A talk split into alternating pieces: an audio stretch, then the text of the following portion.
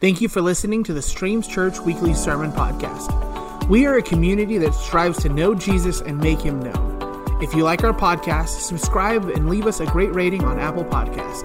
Thank you, and we hope you enjoy. Yes. I always get excited when Paul Greer does a class. If you haven't had a chance to come to one of his classes, You'll be glad you did. Let's just say that. So, um, yes, Joey is right. We are kicking off prayer week at noon today, all the way to noon next week. And here's the idea this is a big deal because I really feel like um, God says, you know, we need to get the house in order. Uh, spiritually and just even updating the building. It was cool because um, I've really been looking for some new furniture in the back, but furniture prices is just like in my mind it should cost this much, and then in reality it costs this much. Has that happened to anybody? I'm like, there's no way I'm paying that. Anyways, it was cool because I was at uh, Habitat for Humanity, and these chairs came in. I'm like, perfect. So you can sit out there on the couch. Anyways, I feel like um, God's just saying, you know what? It's time to update. It's time to refresh and get new, to really get the house in order. And one of the best ways that we can do that is to really increase our prayer life. So, for the next seven days, I challenge you up the ante in your prayer life, up the rhythm of your prayer life. If you want to fast, you can do that as well. Um, I'm going to do like a Daniel fast. I had some health issues, so I'm not going to do a full juice fast. But maybe you want to cut coffee out. Maybe you want to cut sugar out, or desserts, or sweets. Maybe for you, I'm going to go here. Are you ready?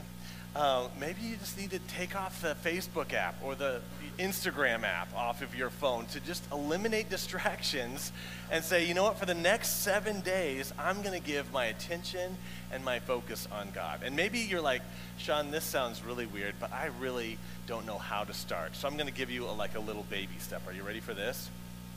Now, I've never seen this done before, but I'm going to talk about Dr. Pepper and prayer. Are you ready for this?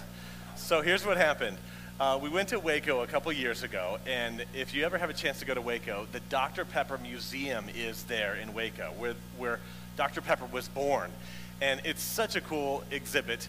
But what's interesting is in the old bottles it says 10, 2, and 4. Anybody have any idea what, why those numbers are there?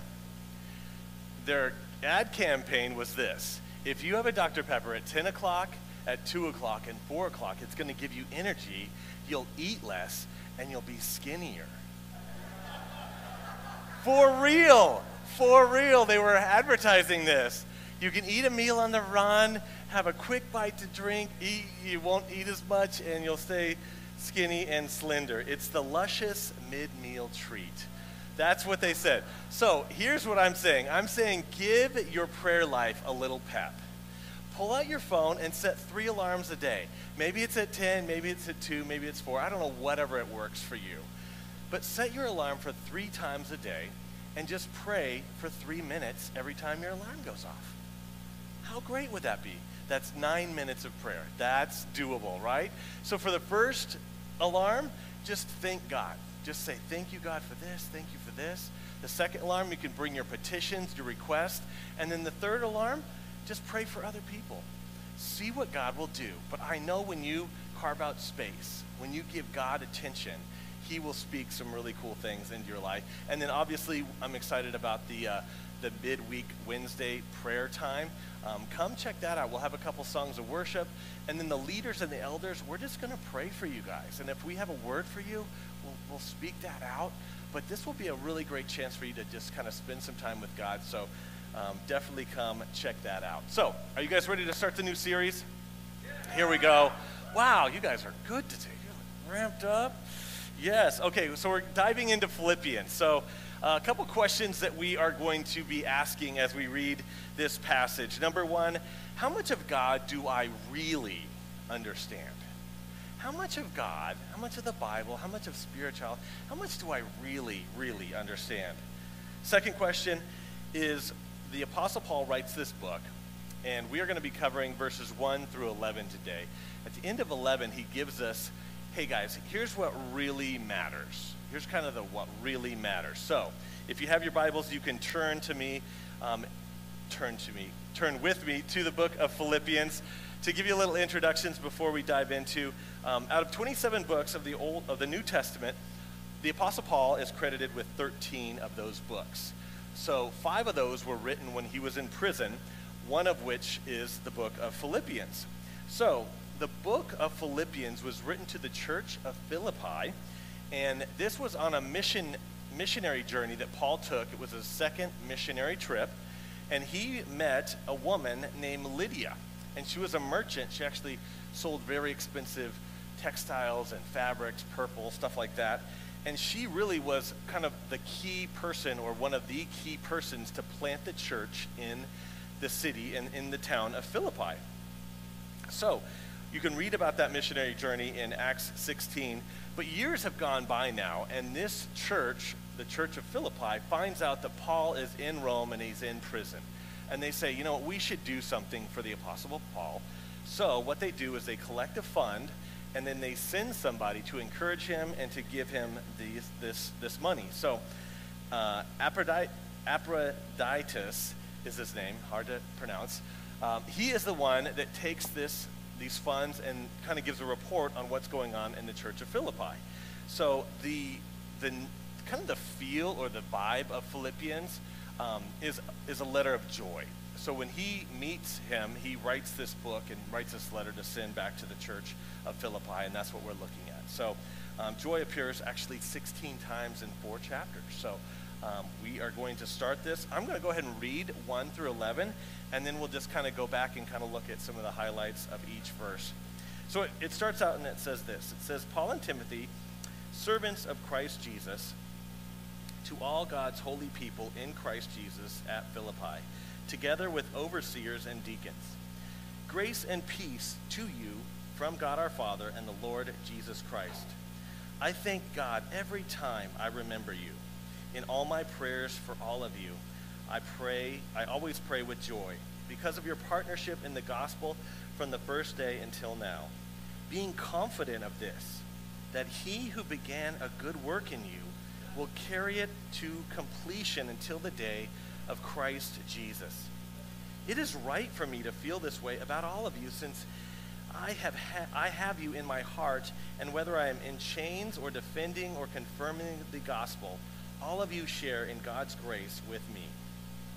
God can testify how long for all of you uh, with affection of Jesus Christ. And this is my prayer that your love may abound more and more in knowledge and depth of insight, so that you will may be able to discern what is best and may be pure and blameless for the day of Christ, fulfilled with the fruit of righteousness that comes through Christ Jesus to the glory and praise of God. Amen. Um, Paul starts this letter out in verse 1, and he says, This letter is from Paul and Timothy, slaves of Christ Jesus. As Americans, when we hear that, hear that word slaves, it probably brings like a little grinding, like, ugh, that's not good. Um, uh, probably a better translation is bondservant. Sometimes uh, your Bibles will say bondservant. Um, this is defined as a person who is bound in service to somebody. Um, in the Old Testament, you'll look at different passages where people owe somebody something, and so they work for that person. And at the end of their time with that person, if they say, you know what, you're a good master, I like it here, I like the people here, I want to commit to being your bond servant for my life. And they go, they go before somebody, and there's a ritual that happens, and they're saying, hey, look, he's my employee or he's my servant for the rest of his life. And that's kind of what this picture is. It's a bond servant. So they're saying, like, I Paul's saying, I am committed to you, Jesus. I'm committed to this gospel, this good news for all of my life. No matter what happens, he's in jail and he's writing this and he's saying, God, whatever you have for me, I am partnered with you. I remember my cousin came home um, to Colorado for Christmas and a couple of us were talking about going skiing. It was near, you know, obviously wintertime, Christmas.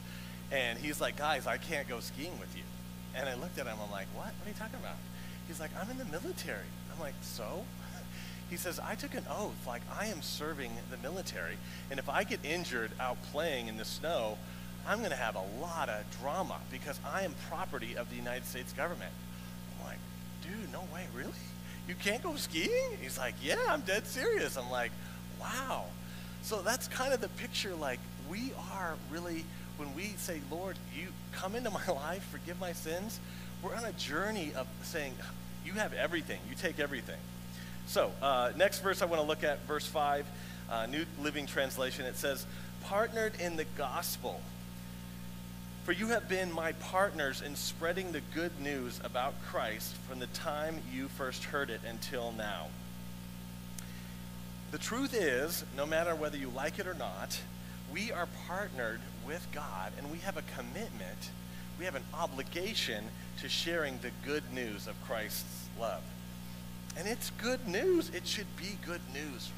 This is wonderful news. We should share our faith with others in deed, in kindness, but we should be ready to have an answer of when somebody says, wow, why are you so nice?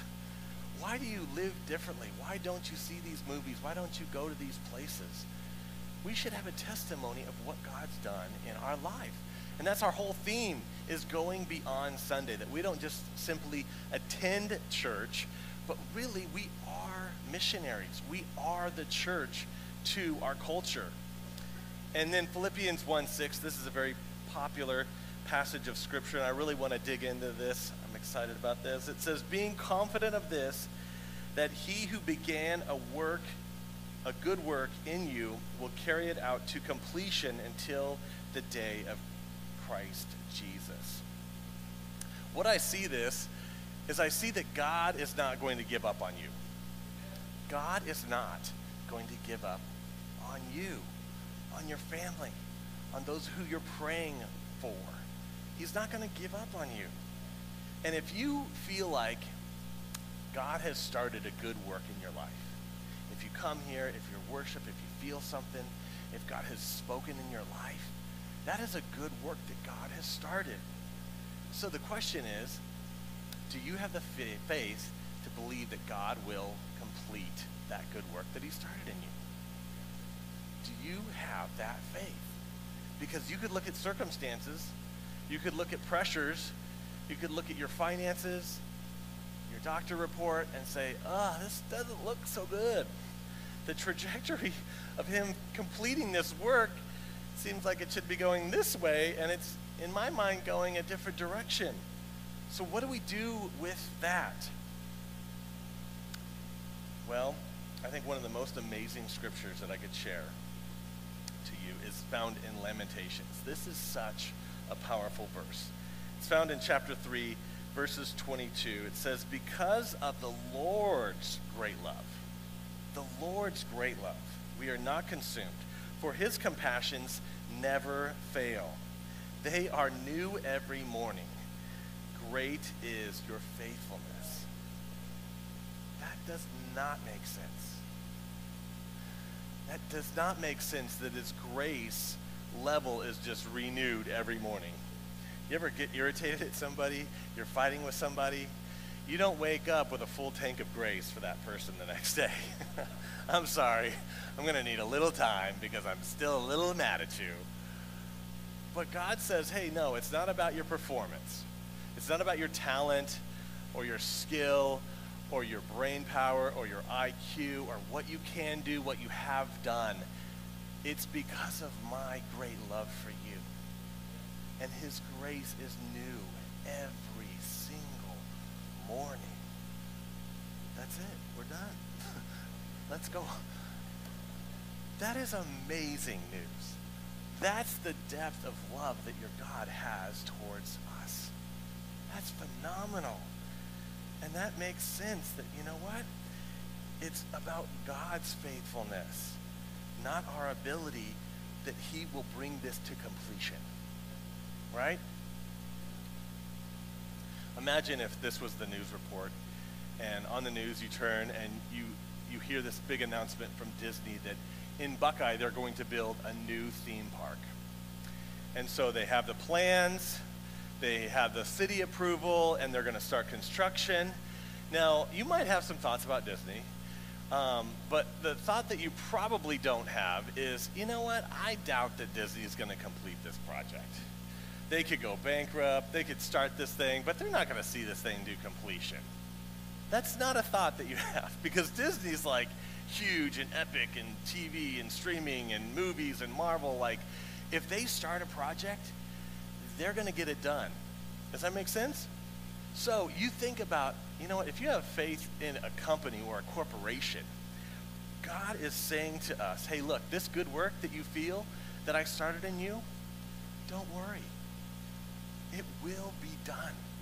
I will carry it out to completion.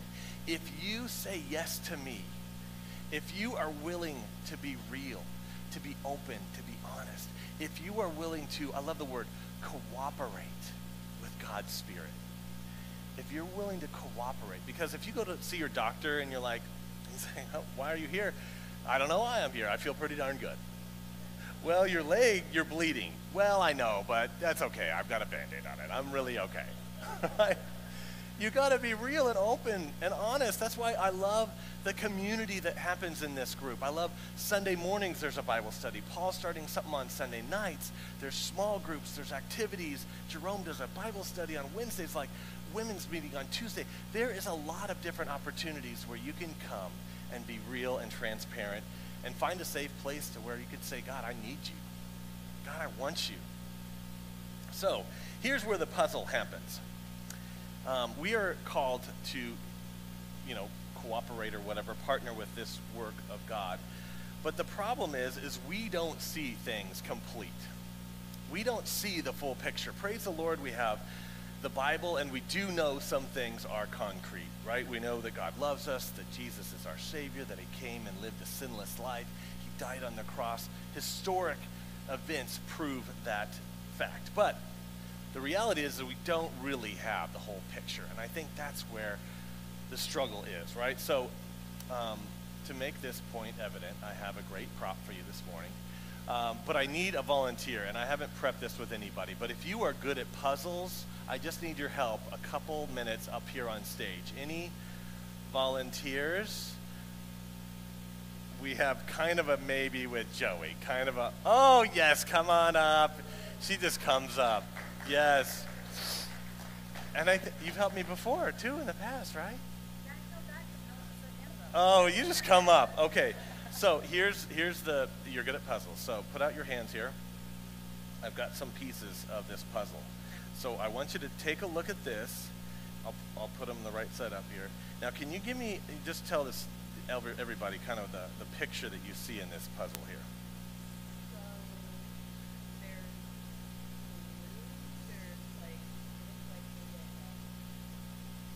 like the whole picture. Describe the scene of the picture. Oh, okay. You know what? This will help. I've got some more pieces. Here you go. That'll, that'll, now you really have the full picture of what the puzzle's about, yeah? Not so much. Okay. All right, I tell you what. I have a little mirror here. So let's do this. Why don't you put those pieces right here? Um, I have this mirror here, and this is going to be just so easy for you. Uh, we have this mirror, and I'm going to give you the picture of the puzzle, but you can't look at the, the the actual photo on that. So you can hold this, and then I want you to go to this mirror, and then this should be super easy. No, don't look, don't look. You got to use the reflection of the mirror and tell us, like, okay, so a couple questions. How many people are in the picture? Do you see any airplanes? Any musical instruments? Oh, okay. Do you see any, uh, like, uh, how many houses are in the picture, or how many trees? Oh, okay, it's, it's, so it's a, a, little bit hard. It's a little bit foggy. Okay, now, second mirror, this, this should be easy. Okay, now what do you see? How many, how many sailboats do you see now? Two. Two, okay, and you can show the picture up here. So this is the picture of the puzzle, right? So is it a lot different seeing it when it's fully revealed? Okay, good job. Give her a hand. Thank you. Thank you for your help. Yes. Here's the reality it's hard to see the truth and the scope of God's logic and understanding from our vantage point. That's why in Corinthians it says this. Check this out. Verse 13. A lot of you had this maybe used in your wedding. This is the famous chapter on love. But the last half of this chapter says this Now we see things imperfectly, like puzzling reflections in a mirror. But then we will see everything with perfect clarity. And I know now, all that I know now is partial and incomplete. But then I will know everything complete, just as God knows me completely. Three things will last forever faith, hope, and love. And the greatest of these is love. Here, here's what I know I've, I've met some really smart people, some theologians, some pastors, some professors. I've met people from Israel who know biblical geography. I've met these people who know Greek and they've studied Hebrew and they can really get, dig down to all of this Bible stuff and you're just like impressed. You're amazed. You're like, wow, you really know the Bible. But you take all those people and you size them up to the Apostle Paul, eh, game over. he doesn't know Greek. He uses Greek, right? He wrote the scriptures. So, isn't it interesting when we look at Apostle Paul and he says, guys, here's the thing I know very little. Everything I know is partial, it's incomplete, it lacks clarity. Here's a guy that went up to the third heaven and saw a revelation of heaven. And still, all that, after all that, he's like, I know very little. Why do we allow ourselves to be frustrated when this walk of faith doesn't go as we have planned? We're looking at the picture, we're like, I don't know. I think I see a guitar, a teddy bear. I, what is going on? And we look at these pieces of, okay, this happened, and how does this all fit together, God? I don't understand. I'm hurting and I'm lonely and I'm broken and I'm alone. God, you've started a good work, but I don't see how it's going to come to completion. And God says, I love you. I got this. It's not based on your ability, it's based on my great love for you. It's based on my faithfulness, my grace that renews every single day. Chill out. I got you so well. I know the numbers of hair on your head. So if you don't think I see what's happening to you at work, if you don't see, if you think that I don't see the prayers for your grandchildren, for your neighbors, for your family, I see it all. And I will bring to completion when the day of Christ Jesus arrives. So it's our job to be ready for that. To say, you know what, I don't understand, and that's okay. I don't understand, and that's okay. Paul's way smarter than me. He wrote the Bible. He had an encounter with Jesus, and that dude doesn't even get it. He doesn't say he gets a half. He says, I get very little. What, what we do get is what God chooses to reveal to us. That's it. Is that going to be enough for you? Are going to be like, forget it. I'm not doing it anymore. I don't know a plan B. I look at the world and I'm like, there's no better plan. I like this. I'm just going to stick with this. Like, I've studied the Bible. It's true. I've experienced God. I trust that whatever he is going to do in my life, I am his bond servant. I'm all in. I don't have another plan. I'm all in. That's the best place to be because when you lean on your own understanding, sometimes it doesn't work out. There's other variables. So trust in the Lord. That's the message that Paul's saying. So, um, here's the miracle. Um, we see things very dimly. Maybe we should be slow to speak. Maybe we need to be patient with others. Maybe we need to stop boasting and saying, you know what, I'm right. On this, I'm right and you're wrong. Again, there are some concrete things that, that God does give us a wonderful word. He gives us everything we need to know. But there's certain things that, you know what, we just don't have the answers to. But the miracle is when we get to heaven, we will all be. In Revelations, when Paul does a study, I don't think there's any mention of different denominations. That this is going to be the Baptist neighborhood. This is going to be the Pentecostal neighborhood. And this is going to be. no, we're all united in one.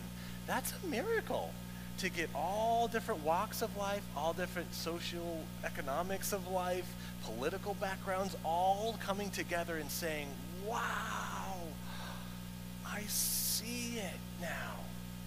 I have complete understanding. Oh my goodness, I get it.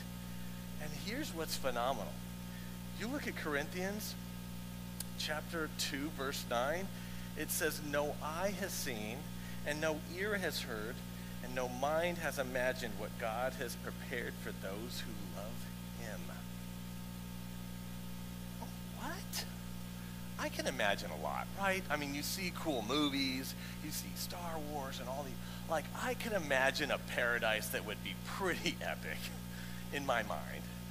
And it says that no mind can imagine, like, whatever I can imagine, it's going to be like way beyond cool. Like, that's what God's prepared for us. So he says, you know what? Hey, you're going to come into struggles.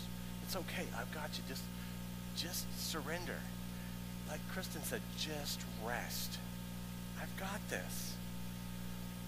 So, Philippians 1 9 through 11, we'll, we'll kind of close this up. It says, I pray that your love will overflow more and more, and that you will keep on growing in knowledge and understanding. Verse 10 For what? Uh, for I want you to understand what really matters.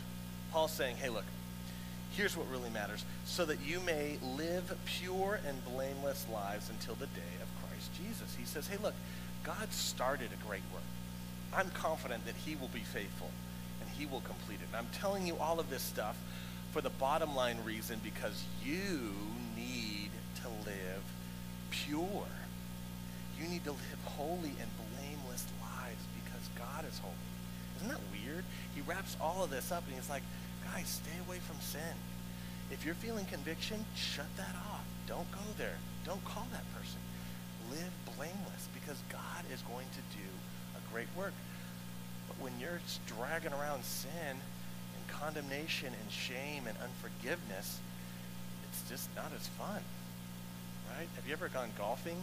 It's so wonderful to hit the ball in the fairway. But very rarely do I have that opportunity. Like, the game of golf is so much better when you don't go in the weeds and you have to drag through this and look for your ball. That's what sin is. So Paul's saying, hey guys, time out, look at all this. I'm in jail and I'm saying this. Live pure. Live blameless. Verse 11, may you always be filled with the fruit of salvation, of your salvation, the righteous character produced in your life by Jesus Christ. For this will bring much glory and praise to God worship team can come up. But Paul's saying what really matters is to live a pure and blameless life. So I don't know what God's speaking to you. Maybe he's saying, hey, I see your pain. I see your anguish. I want you to rest this week. I want you to pray. I want you to seek me. I want your prayer life to take a pep up. Or you know what? I see the pain that you're putting yourself through you to forgive that person. I need you, like Ryan said, I need you to take a good look and leave that behind. I don't know what God's saying, but during this time, I just invite you to stand up. And as you're singing this song, I just pray that his word would speak to you. So go ahead and stand as we close in worship.